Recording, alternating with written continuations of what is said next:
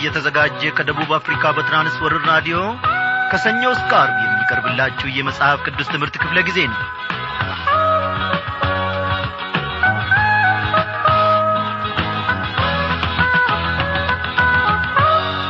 በተለያየ ዐይነት ሁኔታ ውስጥ ሆናችሁ በተለያየ ስፍራም ቁጭ ብላችሁ ይህንን የራዲዮ መልእክታችንን ለማዳመጥ የቀረባችሁትን ታላላቆችና ታናናሾች ሰላምታችን በጌታ በኢየሱስ ክርስቶስ ስም ይድረሳችሁ።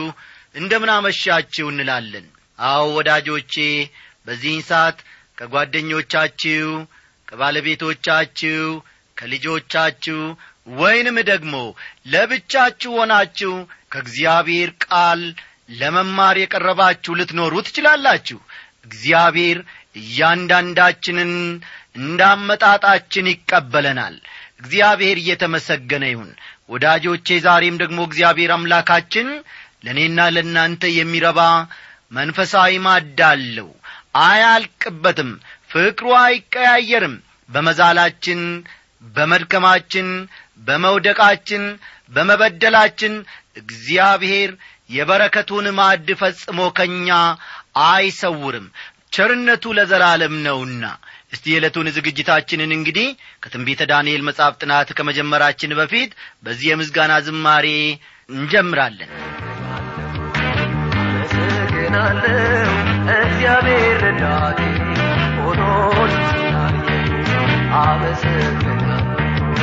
አመሰግናለሁ እግዚአብሔር ረዳቴ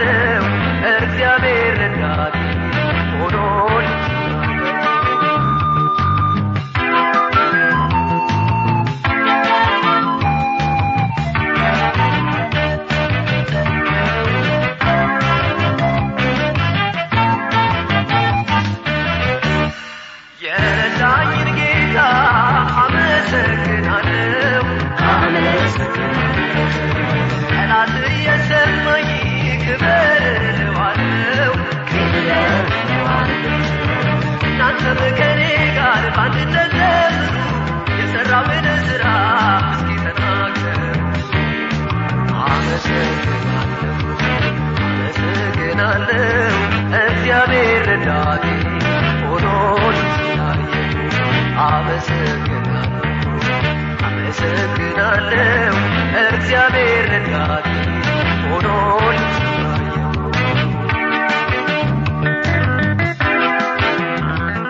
እግዚአብሔር ስለዚህ ዝማሬ ይክበር ይመስገን። ጌታችን መድኃኒታችን ኢየሱስ ክርስቶስ ረዳታችን ስለሆነ ስሙን ከፍ ከፍ እናደርጋለን። እናመስግን። እግዚአብሔር አባታችንና አምላካችን ሆይ ዛሬም ደግሞ በፊትህ ቀርበናል።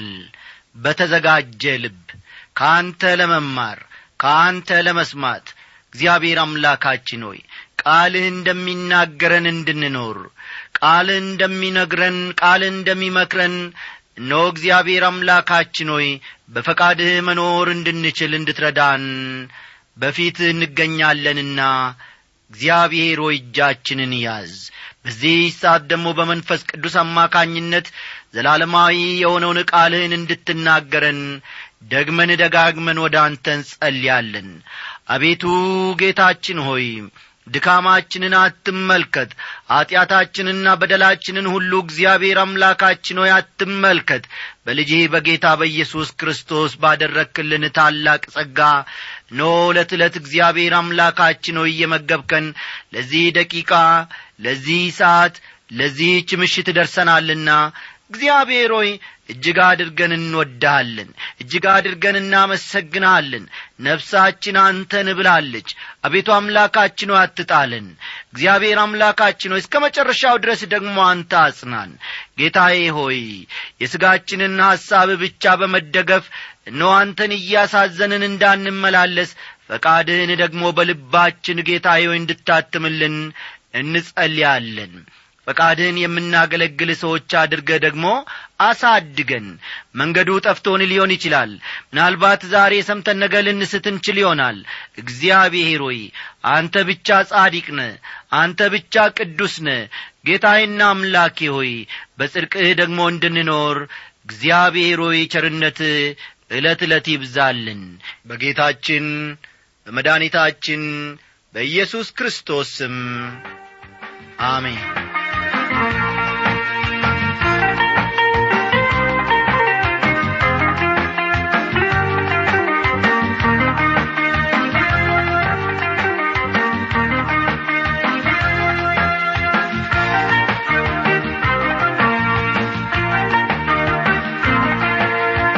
ክቡራን አድማጮቼ ባለፈው ክፍለ ጊዜ ጥናታችን ከትንቢተ ዳንኤል ምዕራፍ አምስት ንጉሥ ብልጣሶር ስላዘጋጀው ግብዣ ግድግዳው ላይ ስትጽፍ ስለታየችው ጣት የባቢሎን ጠቢባን ያንን ጽሑፍ ማንበብ አለመቻላቸውን ዘርዘር አድርገን መመልከታችን የሚታወስ ነው።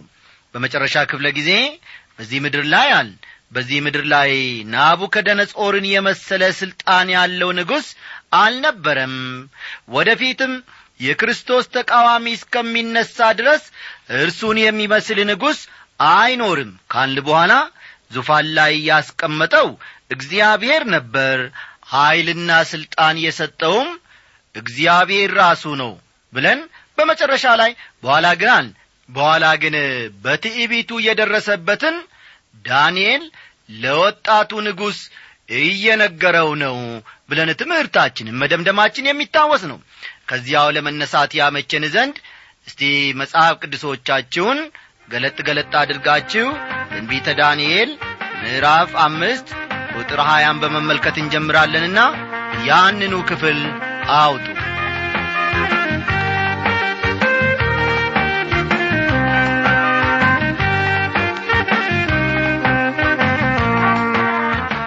እንዲህ በማለት ይጀምራል። ልቡ ግን በታበየ በኵራትም ያደርግ ዘንድ መንፈሱ በጠነከረ ጊዜ ከመንግሥቱ ዙፋን ተዋረደ ክብሩም ተለየው። ልዑል አምላክም በሰዎች መንግሥት ላይ እንዲሰለጥን የሚወደውንም እንዲሾምበት እስኪያውቅ ድረስ ከሰው ልጆች ተለይቶ ተሰደደ። ልቡም እንደ አውሬ ልብ ሆነ። መኖሪያውም ከምድረ በዳ አህዮች ጋር ነበረ። እንደ በሬም ሳር በላ አካሉም በሰማይ ጠል ረሰረሰ። ብልጣሶር ሆይ አንተ ልጁ ስትሆን ይህን ሁሉ እያወቅህ በሰማይ ጌታ ላይ ኰራ እንጂ ልብህን አላዋረድክም። የመቅደሱንም ዕቃዎች በፊትህ አመጡ። አንተም መኳንንትህም ሚስቶችህም ቁባቶችህም የወይን ጠጅ ጠጣችሁባቸው። ከብርና ከወርቅም ከናስና ከብረትም ከእንጨትና ከድንጋይም የተሠሩትን የማያዩትንም የማይሰሙትንም የማያውቁትንም አማልክት አመሰግንክ። ትንፋሽህንና መንገድህን ሁሉ በእጁ የያዘውን አምላክ አላከበርከውም። ስለዚህም እነዚህ የእጅ ጣቶች ከእርሱ ዘንድ ተልከዋል። ይህም ጽሕፈት ተጽፏል ይለዋል ዳንኤል ለንጉሡ ብልጣሶር። ከዚህ ክፍል እንደምንመለከተው በጣም ኀይለኛና ትክክለኛው ነገር ላይ የሚያነጣጥር ስብከት ነበር ዳንኤል ለብልጣሶር የሰበከለት።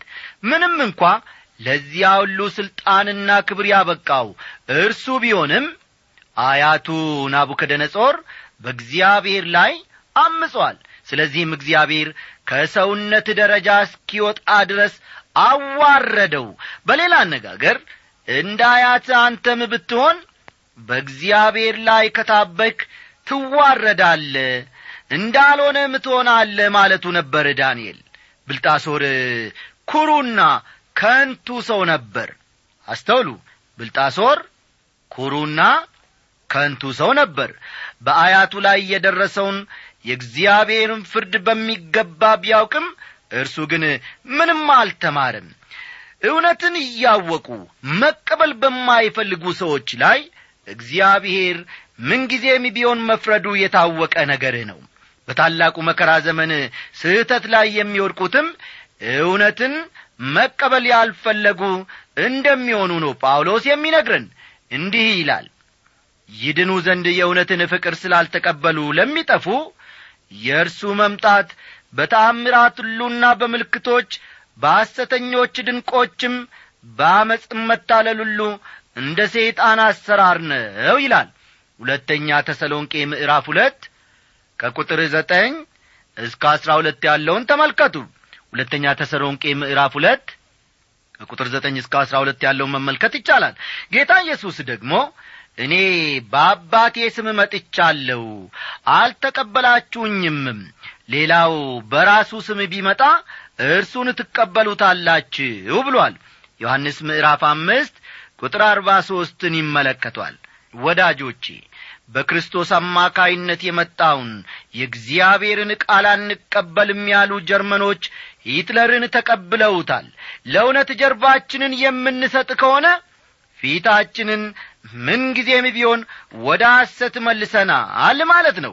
ከዚህ በመቀጠል ደግሞ ዳንኤል ጽሑፉን ስለ መተርጎሙ የሚያወሳውን ክፍል ከቁጥር ሀያ አምስትና ሀያ ስድስት እንመለከታለን የተጻፈውም ጽሕፈት ማኔ ቴቄል ፋረስ ይላል። የነገሩም ፍቺ ይህ ነው። ማኔ ማለት እግዚአብሔር መንግሥትህን ቈረጠው ፈጸመውም ማለት ነው ይላል። ማኔ ማለት ቁጥር ማለት ነው። ልብ በሉ። ማኔ ማለት ቁጥር ማለት ነው። እንዲህም ማለት እግዚአብሔር የባቢሎንን መንግሥት ዘመኑን ቈጠረው ማለት ነው። ተመልከቱ እግዚአብሔር የባቢሎን መንግሥት ዘመኑን ቈጠረው ማለት ነው። ለምሳሌ ያክል መዝሙር ዘጠና ቁጥር አሥራ ሁለት መዝሙር ዘጠና ቁጥር አሥራ ሁለት ጥበበኞች ለመሆን እንድንችል ዕድሜያችን ምን ያክል አጭር እንደሆነ አስታውቀን ይላል። ይህንን የወሰድ ነው ከአሥራ ዘጠኝ መቶ ሰማንያው አዲሱ የመጽሐፍ ቅዱስ ትርጉም ነው። ቁጥር ሀያ ሰባት ቴቄል ማለት በሚዛን ተመዝነህ ቀለህም ተገኘ ማለት ነው። ባቢሎን በመለኮታዊ ሚዛን ተመዝና ቀላ ተገኝታለች። እግዚአብሔር ባቢሎንን በአንድ ወቅት ከፍ አድርጓት አንስቷትም ነበር። አሁን ግን ሊጥላት ነው። ፋሬስ ማለት መንግሥትህ ተከፈለ ለሜዶንና ለፋርስ ሰዎችም ተሰጠ ማለት ነው ፋሬስ ማለት መከፈል ማለት ነው። የባቢሎን መንግሥት ለሁለት ተከፍሎ ለሜዶንና ለፋርስ መንግሥት ተሰጥቷል ማለት ነው። በሌላ አነጋገር በወርቅ ራስ የተመሰለው የባቢሎን መንግሥት አብቅቶለት በብር ለተመሰለው የሜዶንና የፋርስ መንግሥት ስፍራውን መልቀቅ ነበረበት ማለት ነው። ክርስቶስ መጥቶ ዘላለማዊኑ መንግሥት እስኪመሰርት ድረስ እግዚአብሔር የዚህን ዓለም መንግሥት ያስነሳል ደግሞም ያዋርዳል። ቁጥር ሀያ ዘጠኝ የዚያን ጊዜም ብልጣሶር ለዳንኤል ሐምራዊ ግምጃ እንዲያለብሱት የወርቅ ማርዳም ባንገቱ ዙሪያ እንዲያደርጉለት አዘዘ። በመንግሥትም ላይ ሦስተኛ ገዢ እንዲሆን አዋጅ አስነገረ ይላል። ዋናው ንጉሥ ናቦኒዳስ ሲሆን ብልጣሶር ደግሞ እንደ ራሴ ነው ብለናል። ይህንን ታስታውሳላችሁ አይደል? ቀደም ብለን ዋናው ንጉሥ ናቦኒዳስ ሲሆን ብልጣሶር ደግሞ እንደ ራሴ ነው። ዳንኤል የተሾመው የመንግሥቱ ሦስተኛ ሰው እንዲሆን ነበር። የባቢሎንን መውደቅ እንዲሁም በዚያው ሌሊት ጉዳዩ ደግሞ መከናወኑን ወይም መፈጸሙን ከቁጥር ሰላሳና ሰላሳ አንድ እንመለከታለን። እንዲህ ይላል በዚያ ሌሊት የከለዳውያን ንጉሥ ብልጣሶር ተገደለ። ሜዶናዊውም ዳሪዮስ መንግሥቱን ወሰደ። ዕድሜውም ስድሳ ሁለት ዓመት ነበረ ይላል። የባቢሎን ንጉሥ ብልጣሶር በእግዚአብሔር ሚዛን ተመዝኖ ቀሎ ተገኝቷል። በዚህም ሳያበቃ በጠላቶቹ እጅም ተገድሏል። መጽሐፍ ቅዱስ ሁሉ ኀጢአትን ሰርተዋል የእግዚአብሔርም ክብር ጐሏቸዋል ይላል። እኔና እናንተ ወዳጆቼ የእግዚአብሔርን መስፈርት ማሟላት አንችልም። ይሁን እንጂ እግዚአብሔር የደህንነትን መንገድ አዘጋጅቶልናል። ብልጣሶር የእግዚአብሔርን መንግሥት ችላ በማለቱ በጠላቶቹ ተገሏል። ይህን ልብ በሉ። ብልጣሶር የእግዚአብሔርን መንግሥት ችላ በማለቱ በጠላቶቹ ተገድሏል። ከትንቢተ ኢሳይያስ ምዕራፍ 21 እንደምንመለከተው ደግሞ ኢሳይያስ ባቢሎን እንደምትወድቅ ትንቢት ተናግሮ ነበር። ይህቺኛዋ ባቢሎን የወደመችው በሜዶንና በፋርስ መንግሥት ነበር። ወደ ፊት የምትነሣው ባቢሎን ግን የምትደመሰሰው በራሱ በእግዚአብሔር እጅ ነው። ራእይ ምዕራፍ አሥራ ስምንት በኋላ ጊዜ ሲኖራችሁ በደንብ አድርጋችሁ ተመልከቱ። ራእይ ምዕራፍ አሥራ ስምንትን በኋላ ተመልከቱ። ያኔ ወዳጆቼ የሰው ልጅ ታሪክ ያከትማል። እንግዲህ በጌታ የተወደዳችሁ አድማጮቼ የዚህ የትንቢተ ዳንኤል ምዕራፍ አምስት ትምህርት እዚህ ላይ ያበቃና ከምዕራፍ ስድስት ደግሞ ከፊሉን ቀጥለን አብረን እንመለከታለን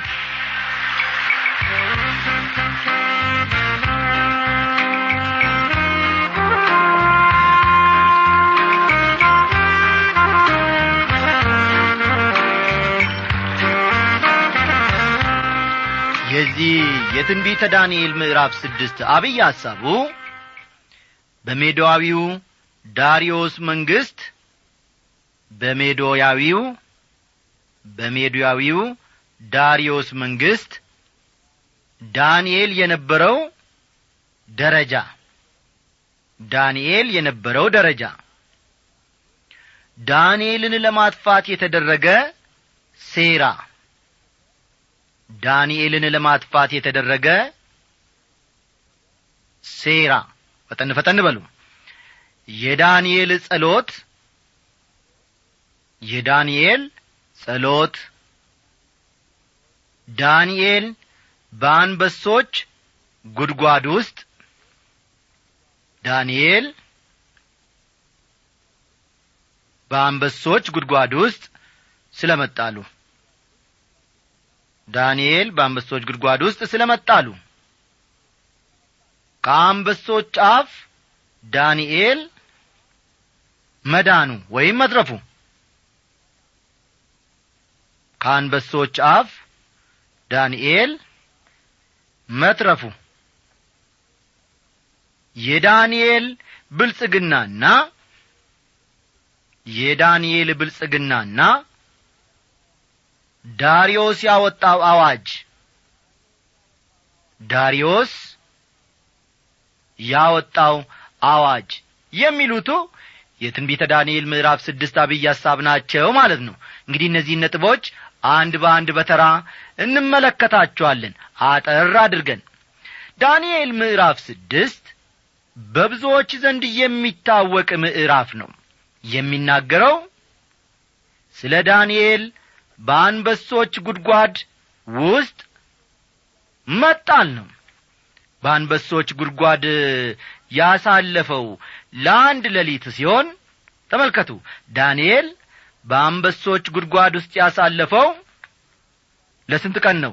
ለአንድ ሌሊት ሲሆን ከአስራ ሰባት ዓመቱ ጀምሮ የዕድሜ ዘመኑን በሙሉ በቤተ መንግሥት ማሳለፉንስ አስባችሁ ታውቃላችሁን? እርግጥ ነው አንበሶቹ ሊጐዱት አልቻሉም። ሆኖም በናቡከደነጾር በናቦኒዳስ በብልጣሶር በሜዳዊው ዳሪዮስና በቂሮስ ቤተ መንግሥት ውስጥ ዘወትር ዳንኤል ለአደጋ የተጋለጠ ሕይወት ነበር ያሳለፈው እናንተስ ወዳጆቼ ምናልባት በሕይወታችሁ ውጣ ውረድ ይበዛባችሁ ይሆንን? ምን ነው እንደ ገሌ ያልሆንኩም እኔ ብላችሁ የተመኛችሁትና እንዲያው ያማረራችሁበት ጊዜ ይኖርን? እስቲ አንዳንድ ጊዜ ደግሞ ወደ ዓለማውያን እየተመለከታችሁ እገሌ እኮ ኖ በጌታ አያምንም። እርሱ ግን ተደስቶ ይኖራል። ሲወጣ በደስታ ነው ሲገባ በደስታ ነው ብላችሁ በእግዚአብሔር ላይ አጉረምርማችሁ ታውቃላችሁን? የዳንኤልን ሕይወት ተመልከቱ። ሕይወቱን በሙሉ ለአደጋ የተጋለጠ ሰው ነበር። ዳንኤል አንዳንዶችንም ሰዎች ወደ ያውና እውነተኛው አምላክ የመምራት ዕድል ገጥሞታል በሕይወቱ ለእኛ የሚሆን መልእክት ስላለው ዳንኤል በአንበሶች ጉድጓድ አንድ ሌሊት ስለ ማሳለፉ እንመለከታለን። ቀጥለን እያንዳንዱ ታሪካዊ እውነታ በጽሑፍ የተላለፈልን በዓላማ በምክንያትም ነው ወዳጆቼ ይህ ታሪክ የእርሱ የሆኑትን እግዚአብሔር እንዴት እንደሚታደጋቸው ተጨማሪ ማስረጃ ሲሆን በታላቁ መከራ ዘመን ትሩፋኑን በዚያ ሁሉ መከራ ውስጥ እንደሚያሳልፋቸው ለማሳየትም በምሳሌነት ያገለግላል። አስተዋላችሁ? ይህንን ነጥብ በደንብ ተመልከቱ።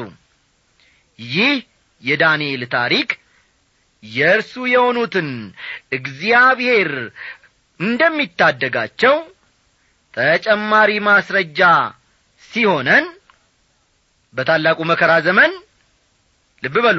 በታላቁ መከራ ዘመን ትሩፋኑን በዚያ ሁሉ መከራ ውስጥ ጌታ እንዴት እንደሚያሳልፋቸው ለማሳየትም በምሳሌነት ያገለግለናል። ይህ ምዕራፍ የምዕራፍ ሦስት አቻ ምዕራፍ ነው። ልብ በሉ።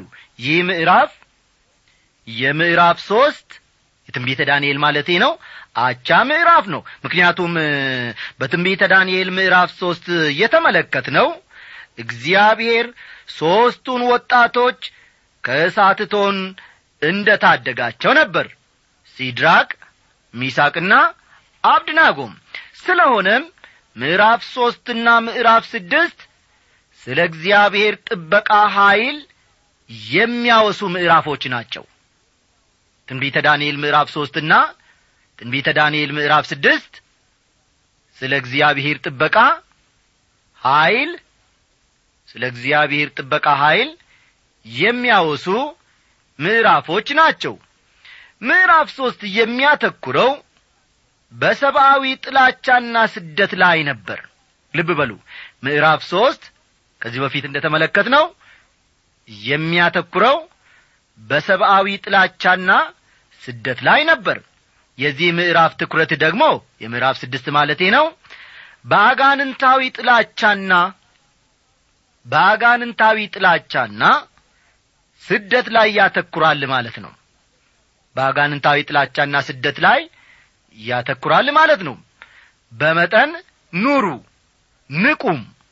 ባላጋራችሁ ዲያብሎስ የሚውጠውን ፈልጎ እንደሚያገሳ አንበሳ ይዞራልና አይላል አንደኛ ጴጥሮስ ምዕራፍ አምስት ቁጥር ስምንትን ተመልከቱ። ወዳጆቼ እኔና እናንተ በአንበሳ ጉድጓድ ነው ያለ ነው ልብ በሉ እኔና እናንተ ያለ ነው በአንበሳ ጉድጓድ ውስጥ ነው። ያ ደግሞ ይህ የምንኖርበት ዓለም ነው። ጠላታችን ዲያብሎስ ከያቅጣጫው ሲያገሳና ሲያጓራ ዘወትር ይሰማል እስቲ የምዕራፍ ስድስትን ቁጥር አንድና ሁለትን አብረን እንመልከት። ዳርዮስም በመንግሥቱ ሁሉ ዘንድ እንዲሆኑ መቶ ሀያ መሳፍንት በመንግሥቱ ላይ ይሾም ዘንድ ወደደ። መሳፍንቱም ሂሳቡን ያመጡላቸው ዘንድ ንጉሡም እንዳይጐዳ ሦስት አለቆች በላያቸው አደረገ። ከእነርሱም አንደኛው ዳንኤል ነበረ ይላል። በአሁኑ ጊዜ በወርቅ ራስ የተመሰለው የባቢሎን መንግሥት ተወግዶ በስፍራው በብር ክንዶች የተመሰለው የሜዶንና የፋርስ መንግሥት ተተክቷል። የፋርስ መንግሥት ንጉሥ ዳሪዮስ ሲሆን ልብ በሉ የፋርስ መንግሥት ንጉሥ ዳሪዮስ ሲሆን ስልጣን ላይ የቆየው ለሁለት ዓመት ብቻ ነበር። ከእርሱ በኋላ የነገሰው ቂሮስ የዳሪዮስ እህት ልጅና የፋርስ ሰው ካምቢሰስ ልጅ ነበር። በወቅቱ የነበረውን ዓለም የገዙት ሜዶንና ፋርስን ያስተባበራቸውም ይኸው ሰው ነበር። መንግሥት ቢለወጥም ዳንኤልን በሜዳዊው ፋርስ ስር በጠቅላይ ሚኒስቴርነት ሲያገለግል እናገኘዋለን።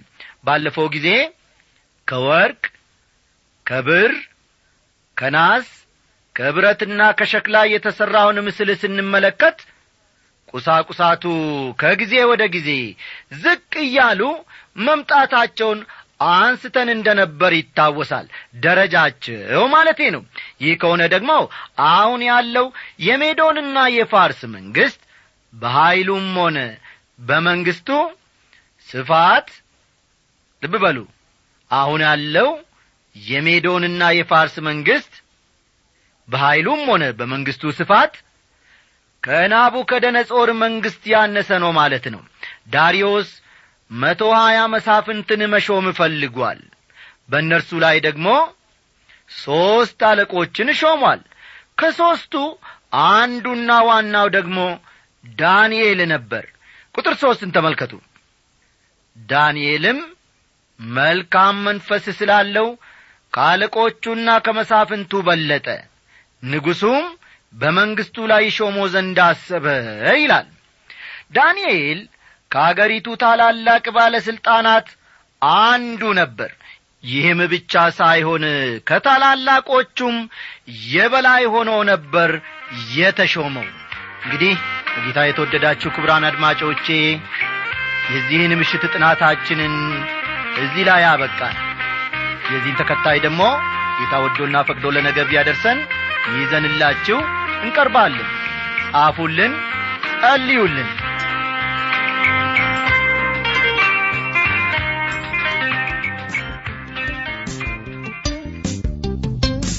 ሰላም